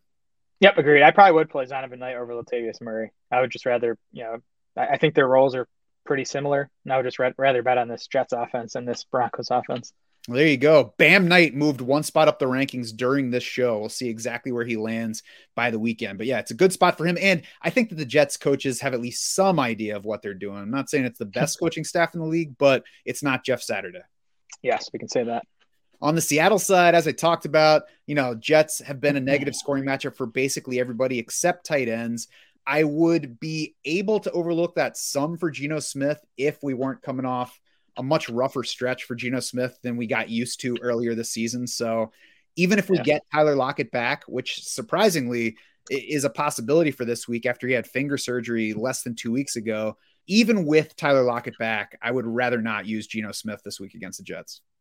Yeah, the, the Geno Smith magic seems to be gone. I think um, he's 20th in PFF passing grade over the last five weeks. I mean, the Seahawks have this 20 point implied total. Geno Smith, not not a top 12 option for me at quarterback this week. Yes, um, Tyler Lockett will be a tough decision if he is back. I'm not yeah. sure how high in the rankings we could place him, and really, I think it's going to depend a lot on what they say about how I don't know how safe his hand is, if he's ready for full duty, if they're going to play him yeah. a little bit. We're going to have to watch reports on that one.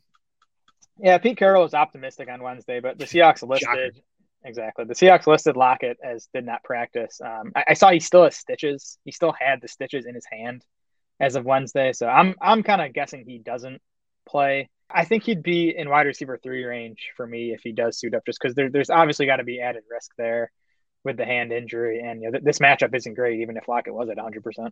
Yeah, I kind of hope he doesn't play so we don't have that decision to make, but I could yeah. see playing him over Jakobi Meyers, Michael Pittman, uh, Chris Olave, Marquise Brown in that range if he's active. Yeah, I think that that's where he'd belong, right above those guys.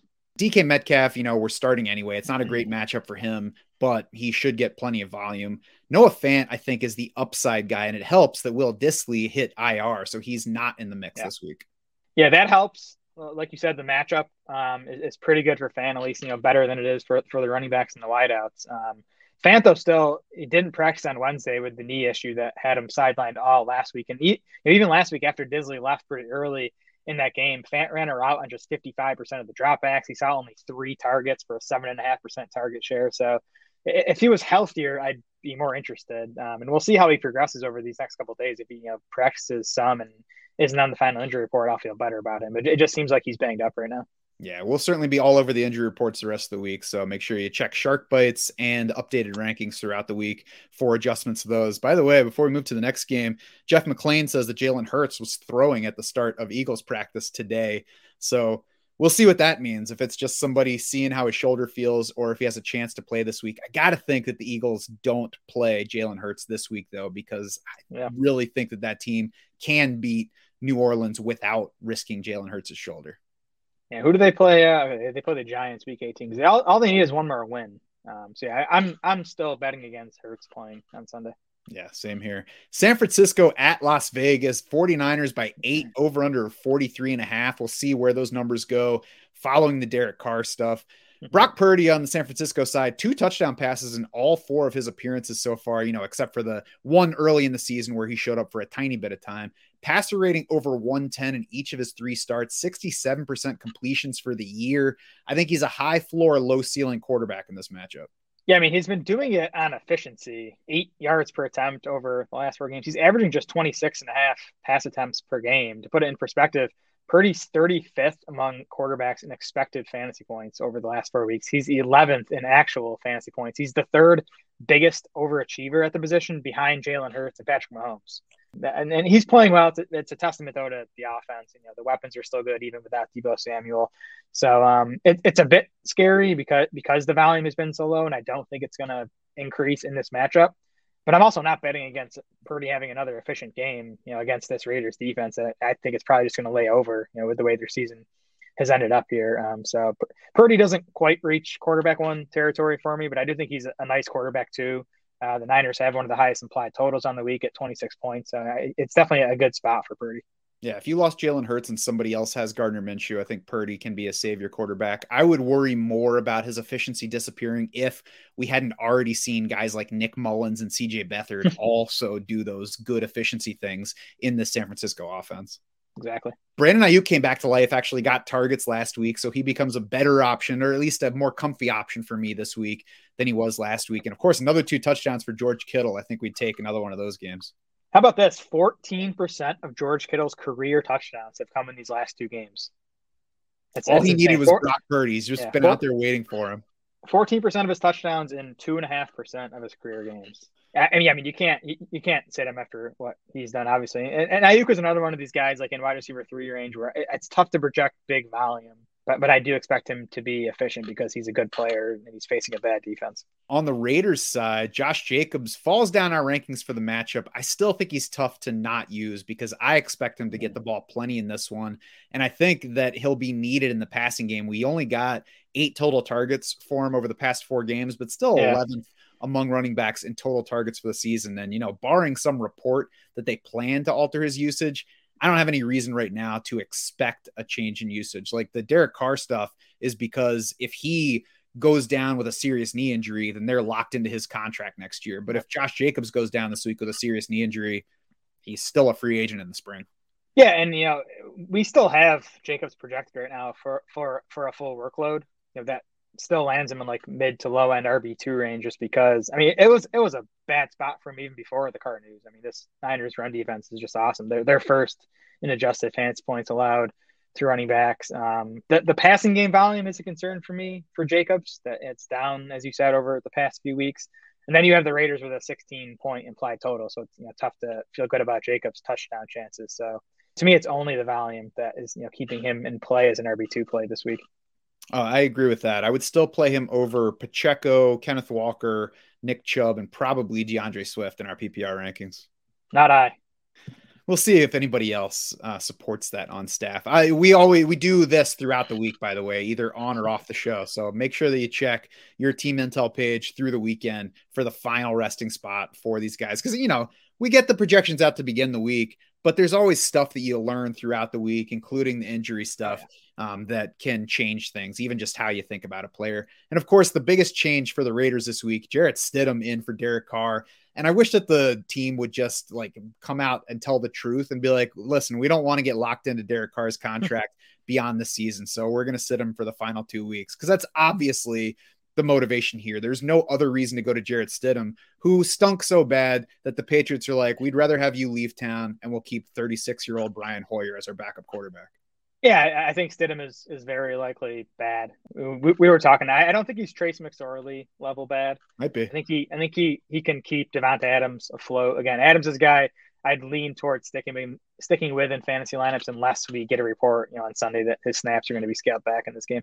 I would lean away, and again, I don't expect anybody else to have their snaps scaled down because they they're locked into Davante Adams next year either way. So, I mean, it just doesn't. It wouldn't make sense to me to just sit, you know, a few choice players. Not only is there no upside to you know beyond i guess avoiding catastrophic injury but you're also yep. telling the rest of your team you're not that important. It's only these guys that matter so i'm going to rest them for these final two games that you still have to play your hardest during.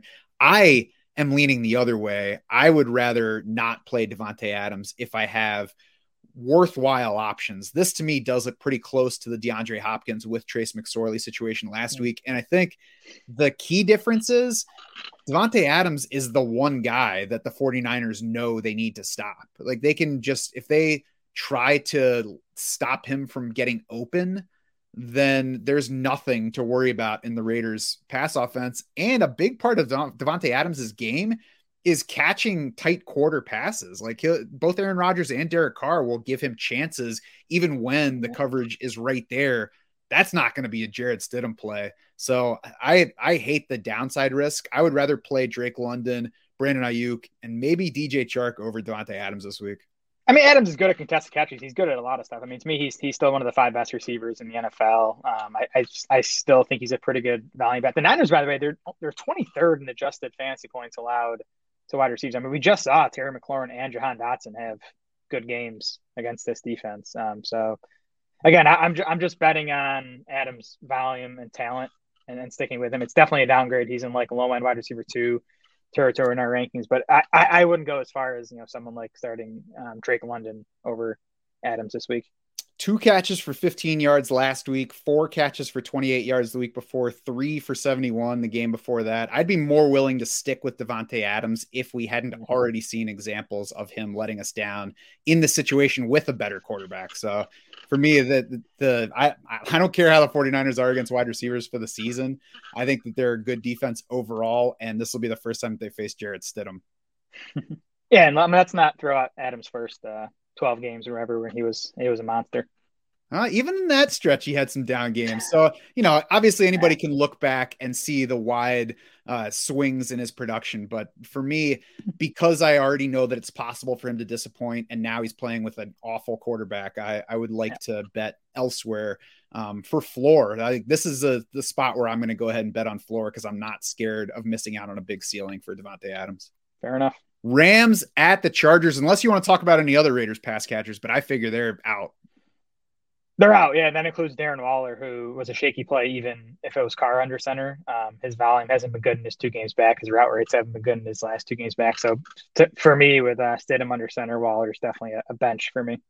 Rams at Chargers, Chargers by six and a half, over under 41. I guess the odds makers didn't watch the Rams bust out on offense last week because this is just disrespectful. Really, though, Jared, I'm treating last week mostly like it yes. never happened for the Rams. Uh, the big production for Cam Akers and for Tyler Higbee came absolutely out of nowhere in that game. Yeah. Um, now I I'm a bit disappointed we weren't a little higher on Akers last week, and not that we could have called that game. Um, but you know we did, I think, mention on the show last week that he he did set a season high in snap rate in week 15 and basically matched that last week, playing 75% of the Rams' offensive snaps. Also ran a pass route on 60% of the pass play. So he, he pretty much got feature back usage last week. Um, now, the positive game script and, and a Broncos defense that quit led to the big game. Um, I don't think he's I don't think he's going to get either of those things in this game against the Chargers. But I, I you know any running back playing 75% of his team's offensive snaps and getting most of the passing game work, I think is worth starting at some level. the Broncos were favored in that game. Like the the way that that game went came completely out of nowhere. So yeah, I would yeah. have liked like in hindsight, I think it's easy to say, man, Cam Akers probably should have been a little higher. Tyler Higbee probably should have been a little higher. But the way that that game went was was completely um, not predictable. So you know, we'll look at the things that did go right for the Rams in that one. And I do think that there are corrections to be made on both Akers and Higbee. I would say Akers, especially because of the things that you just mentioned, he has been dominating backfield work lately. And this week, they get a Chargers team that should be a lot better than they are, but hasn't really been playing like it. Like they barely got by the Colts. Yeah on Monday night against a team that was trying really hard to lose that game to him. Akers has scored in three of the past four. He's been over five yards per carry in two straight. We talked about Zack Moss going over five yards per carry against the Chargers on Monday night. The Chargers are allowing five and a half yards per carry to running backs for the season. So there's definitely some upside to Cam Akers in this game. For sure. Yeah. Um, I, I, do think the Chargers defense has been better lately. It's, it's really been the offense that's been letting them down. Um, they're, they're, still 16th in uh, Football Outsiders run defense DVOA over the last five weeks. They're actually sixth against the pass, so that's kind of where they've improved more. I do still think it's a good matchup for Akers. The, the downside and why he's not higher in our rankings is just I still don't trust this Rams offense. You know, the bookmakers don't either. The Rams having a 17.25 point implied total. Um, so I still think the the ceiling is capped on Akers, which sounds crazy after what he did last week. I, I think he's more of a, floor play guy who's you know going to get 15 to 20 touches. Yeah, and he, like I said, he did still score multiple times over the previous few games as well. So there, he certainly has a chance to score, but don't expect anything close to the ceiling of last week. Tyler Higbee yeah. I think is also in play. The the Chargers have been a negative matchup for tight ends on the season, but Derwin James looked like he's going to miss this game with a concussion. Mm-hmm. The Titans tight ends caught six passes among nine targets with no Derwin James in week 15 in that matchup. Week 14 also had no Derwin James. The Dolphins didn't do anything with tight ends because they forgot that Mike Gesicki exists this year, and also their quarterback played like butt in that game. Yeah, I mean Higbee's 12th in our PPR rankings at tight end, um, so he, he's definitely an option. Um, you know, he saw 11 targets last week, but he had eight total targets the two previous games in Baker Mayfield's first start. So like, don't, don't go overboard with Higbee. Um, I do think he's probably the best bet to lead the Rams in targets this week, but you know, I wouldn't be surprised if it's another you know five six target game for him. Yeah, best bet shouldn't be mistaken for definite leader in targets because yes. we could also get a game where Van Jefferson leads the team in targets. We already had the Ben Skowronek blow up game when uh, Baker Mayfield was fresh off the plane. So this is not an offense to actually predict things. It's to more take educated guesses. For sure. On the Chargers side, wide receivers are fine. They've been fine when they're healthy. Justin Herbert has not been fine. Tied for 14th in fantasy points per game for the season, under 15 fantasy points in two straight games, one touchdown pass or fewer in four straight, and six of his past eight. There should certainly be some rebound on those touchdowns because he's been better than that overall but we can't ignore a stretch that long of disappointing touchdowns. Yeah, he has a 1.7% passing touchdown rate over his last four games, 5.1% over his first 45. I mean, he's averaging 313 passing yards over his last four games. He just hasn't thrown touchdowns. Um, he, he's he's just too good, and his, his weapons are too good for me to you know bet on that continuing. I, I I'd feel fine sticking with Herbert as my as my starter this week. The Rams are the sixth toughest matchup for QB scoring by our adjusted fantasy points lab, but they're just 20th in pass defense DVOA. So I think somewhere in there you get kind of a neutral matchup yep. for Herbert in this one. I would go ahead and play him over Gardner Minshew. Toss up for me though between Justin Herbert and Kirk Cousins. Cousins looks like the higher floor option between them for me. And then I'm playing Jared Goff, Dak Prescott, and Trevor Lawrence over Justin Herbert this week. Yeah, Dak and Lawrence for sure. Um, Goff and Herbert, I can go either way on. I mean, you sit down and do projections. I think Herbert's going to come out higher, but you, again, you, I mean, I'd, I'd, like to see how they come out. Um, yeah, I mean, I, I do think Goff's a better touchdown bet this week, um, so I'm, I'd be fine playing him over Herbert. Anything else from that game? Keep an eye on Austin Ekeler, who it looked like he hurt his knee late in last week's game and then was limited in Wednesday's practice. The Chargers, I mean, th- they clinched a playoff spot last week they're either going to be the five, six, or seven seed. So I, you know, I don't know how much they care about this game. So I think there's a chance Ekeler is held out. I would I would go pick up Josh Kelley if he's still available. I think I think he he'd be an okay fantasy play if Ekeler ends up sitting. And watch those Sunday reports because that's where we can get stuff like, hey, expect Austin Ekeler to have his role limited today. Yep, for sure. Minnesota at Green Bay, Packers by three over under hmm. 48. Vikings are pretty straightforward. We've got Adam Thielen down in our wide receiver four territory in our rankings. We had KJ Osborn turn back into a pumpkin last week, and TJ Hockenson is a very easy volume bet at a position with little that we can count on. For sure. Yeah. I think Thielen's tougher to like just when we've had these games recently where Hockenson pops up for a big one, Osborn pops up for a big one. Like, you know, in the past, Thielen's kind of been like the clear number two guy behind Jefferson, but that, that's not the case anymore.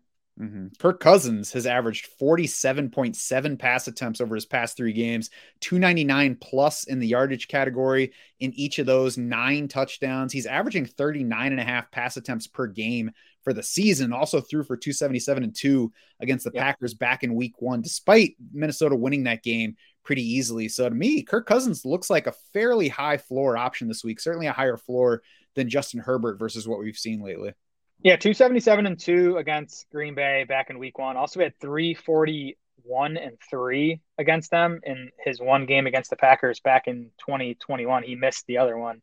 Um, both those games came at home, so you know he he was indoors. Um, he'll be outside in Lambeau at this one. I guess my you know my concerns for Cousins, Green Bay's first in Football Outsiders pass defense DVOA over the past five weeks. You know they've remained um, bad against the run. So we could see a bit more of a run lane here from Minnesota, even though there has been a pass leaning offense for most of the season.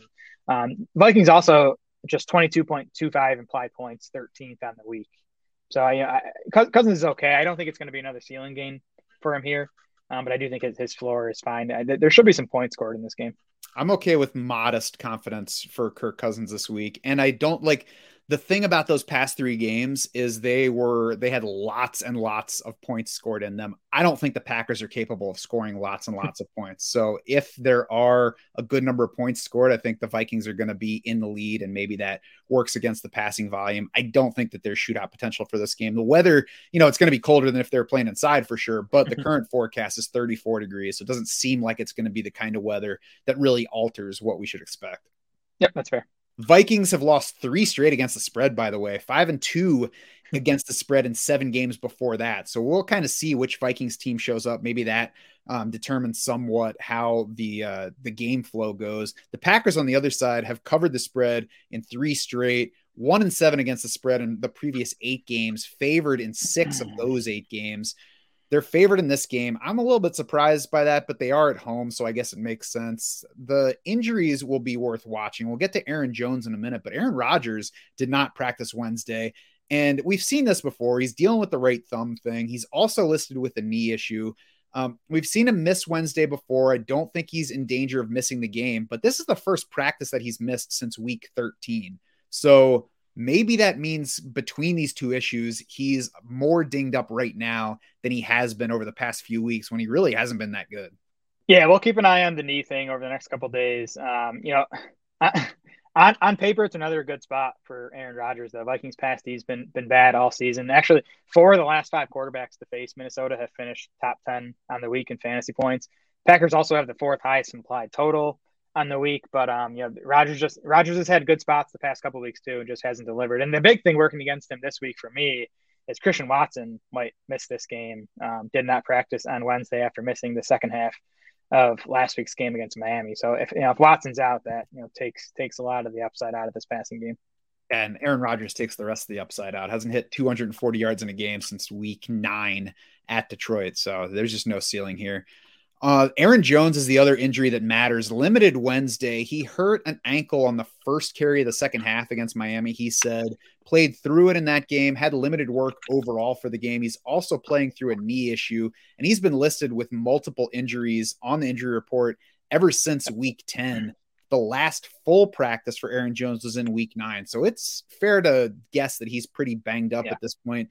And Jared, uh, Dr. Jesse, who we've had on the show before, I saw a video from him this morning about Aaron Jones dealing with the shin injury, which he said in his video is probably a shin splint or stress fracture. I think he said a shin splint kind of injury. That injury came in week 11, I believe, week 10. So week 11 on is when he's been playing through that. Before that injury, he was averaging 13.1 carries per game, 5.6 yards per carry, a 118 elusive rating over that span. That was fourth best among all running backs with uh, 30 plus carries. Since the injury, four yards per carry, down from 5.6, 11.2 carries per game, a 30.7, a 37.8 elusive rating. So now he's near the bottom of qualifying running backs over the recent stretch clearly he has not been performing at that top level for him. I certainly think that that's a reason to worry about him this week and a reason mm-hmm. that he sits relatively low in our rankings. Yeah, that's a similar injury to the one Antonio Gibson played through last year. And, you know, his efficiency stuff was way down, at least from what it was during his rookie season. So uh, you said um, Aaron Jones suffered that injury on his first carry in the second half. Even in the first half, AJ Dillon had out carried Aaron Jones three to two and out targeted him two to one. So you know, Dillon, even you know, for the past couple weeks, has been mixing in you know quite a bit where this is like a 50-50 backfield split at this point. And I wouldn't be surprised if it leans even more towards Dillon in this game if Jones is banged up. And I do expect Jones to play because this is a must-win game for the Packers. Um, but yeah, he's, he's definitely a risky fantasy starter this week, and I you know I wouldn't be opposed to anyone starting AJ Dillon over Aaron Jones if you have that decision. Yeah, I was just thinking maybe we should flip those guys in the rankings or at least stick both of them together uh, mm-hmm. right behind Cam Akers. Najee Harris, who we'll get to in a minute, is not somebody that I'm reaching for. So maybe I'm starting either Packer over that guy. Yeah, that's fair. Anything else from this game? I mean, you talked about Christian Watson a little bit. I think we kind of have to wait and see. Wait and see on him, and I do think it matters for Allen Lazard. Um, you know, and Lazard played seven games this season before Christian Watson emerged as a full time player in this Packers offense. In those seven games, Lazard averaged 7.3 targets per game on a 20% target share.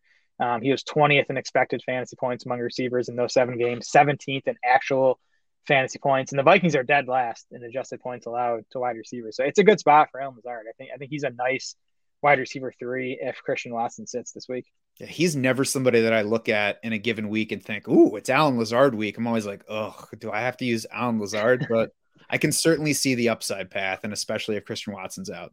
Yep. Sunday night, Pittsburgh at Baltimore. One to go to bed early. Ravens yeah, why? two and a half over under 35 and a half. flexed this. What? What? they flexed this game to Sunday night. Like, like, like, like we want to watch it. I thought you were saying why go to bed. I was about I was worried there for a second. Yeah. yeah, Lamar Jackson's still not practicing, so he's probably not involved in this game.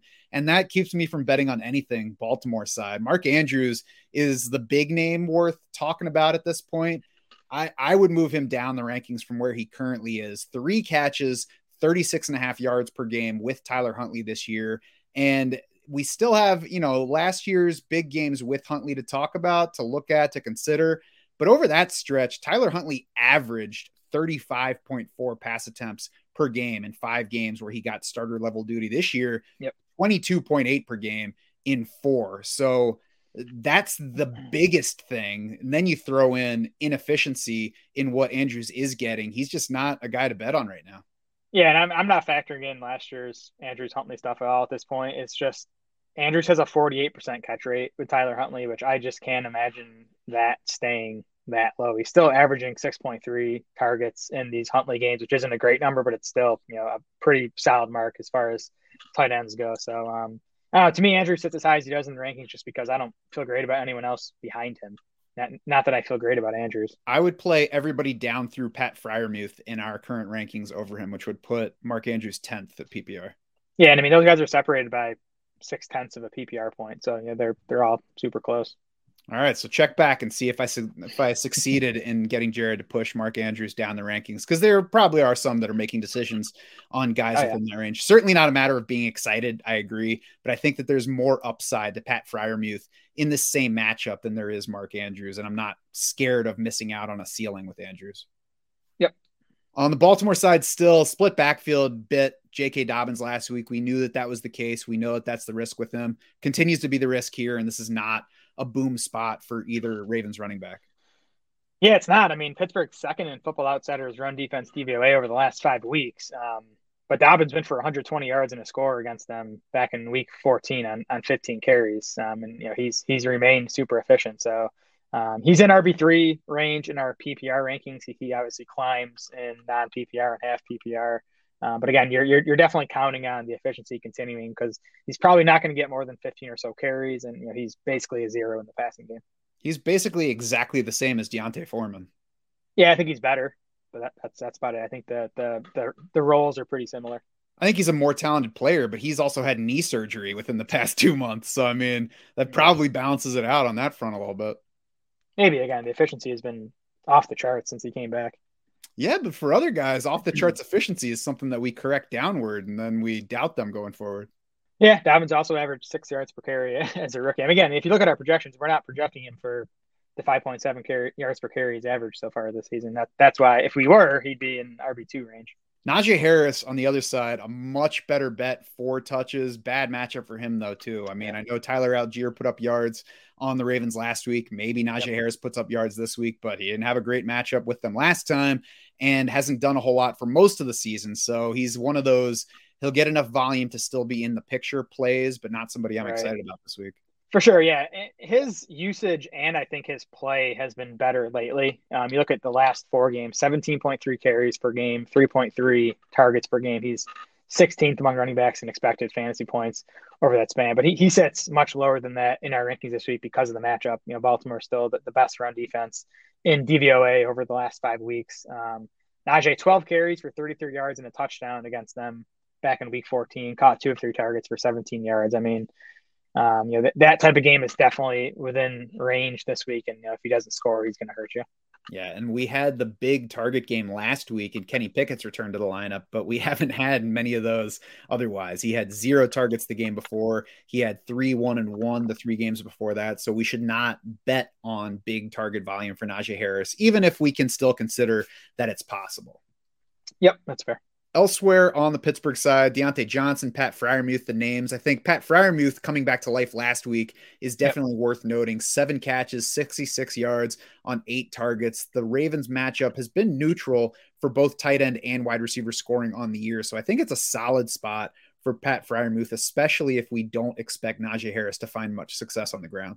Yeah, an 88% route rate for Freiermuth last week. And even the week before that, he was back up to 70%. So we have two straight games now of him playing enough to make him a, a pretty comfortable fantasy starter, even if I don't think the upside is big just because just because this game's going to suck. Diontae Johnson should be comfier than he is, but the return of Kenny Pickett last week brought an 18% target share, yep. and target share has really been the only reason to play Diontae Johnson. I'm hoping he goes all 17 games without scoring a touchdown. That'd be that'd be fun. he also is dealing with an injury. I mean, he played through it last week, but you know, yeah. it's just one more like if you don't want to play Diontae Johnson, there's one more reason not to. Yep, for sure. He he's a classic guy like you weigh against like DJ Chark, where I think I think Johnson's safer, but I think I think Chark easily beats him on upside. Especially, I think Chark is easier to like now that we did get that 18% target share for Diontae Johnson last week. And the target share has been an issue for Johnson with Pickett um, earlier this season as well, where he's gotten a lot more from Trubisky. Yep, for sure. Monday night to close it out should be a quick one. Buffalo at Cincinnati, Bills by one and a half, over under 49 and a half. And I'm playing absolutely everybody. The current forecast even is like, yeah, we're not going to mess with this game. 58 degrees, like uh, no rain currently. We'll see if that changes by the weekend. But I mean, this looks like a spot where we should get lots of points. I'm even a little surprised that this over under is lower than Detroit's. Yeah, me too. I mean, I think there's some respect for the Bills defense, I guess, for the Bengals that just have a 24 point implied total, but I'm definitely not running away from any of the usuals here. I think on the Bill side, I think Dawson Knox is the fringy guy that I, I'd, I'd lean towards playing at this point. He's averaging 6.7 targets on a 21.5% target share over his last three games. And his route rates have been strong, even dating farther back than that. Um, so yeah, Knox has kind of reemerged as a pretty key piece of this Bills passing game. Yeah, so he's in the range where if I'm deciding between him and Mark Andrews, maybe I lean toward Mark Andrews's targets. But I, even so, I wouldn't argue with anybody that wanted to mm-hmm. take a shot on Knox's upside there. Yeah, yeah. Bengals have been pretty tough against tight ends, but uh, still not a matchup I'm really afraid of for Knox. Bills have topped 30 points in two straight. So we had some touchy spots there, mostly when Josh Allen was dealing with his elbow injury, but not really worried about that aspect now. They're fourth in scoring for the season. The Bengals have been up and down in how many points they put up, but 6th mm-hmm. in scoring for the season. So, you know, we got two top six offenses. We should have plenty of points. It should be a fun spot for fantasy. Yeah, and the Bengal side, the one thing I'm looking for is I don't know if Tyler Boyd re-injured his finger last week, but his routes were way down, and you know, that's that's what led to Trenton Irwin having that two touchdown game. He seemed to you know play over Boyd in some spots last week. So we'll get the Bengals first injury report later today. Um, but Boyd is someone even in the spot I I probably lean against using. Mm-hmm. Yeah, we'll certainly watch for that to see if there is an injury explanation. And you can certainly keep an eye on Team Intel and the rankings the rest of the week, as well as the Shark Bite section to see where we adjust these guys and what comes out on the news front. That's going to do it, though, for this week 17 preview edition of the podcast. You can head over to draftsharks.com now to see our full rankings and to see that Team Intel page I've been referring to, see exactly who we'd recommend for your specific starting lineup for championship week. Jared and I will be back tomorrow for our usual DFS shows. We're going to hit FanDuel, we're going to hit DraftKings, we're going to hit drafting on both underdog and sleeper. Jared, I need a rebound week on sleeper because Geno Smith didn't oh. go so well for me in those lineups last week. Oh, Matt, I, I had a sweat on underdog last week. We'll, we'll talk about it tomorrow. Oh, all right. Nice teaser for that Friday show. For Jared Smola and the rest of the Draft Sharks crew, I'm Matt Schauf saying thanks so much for swimming with us.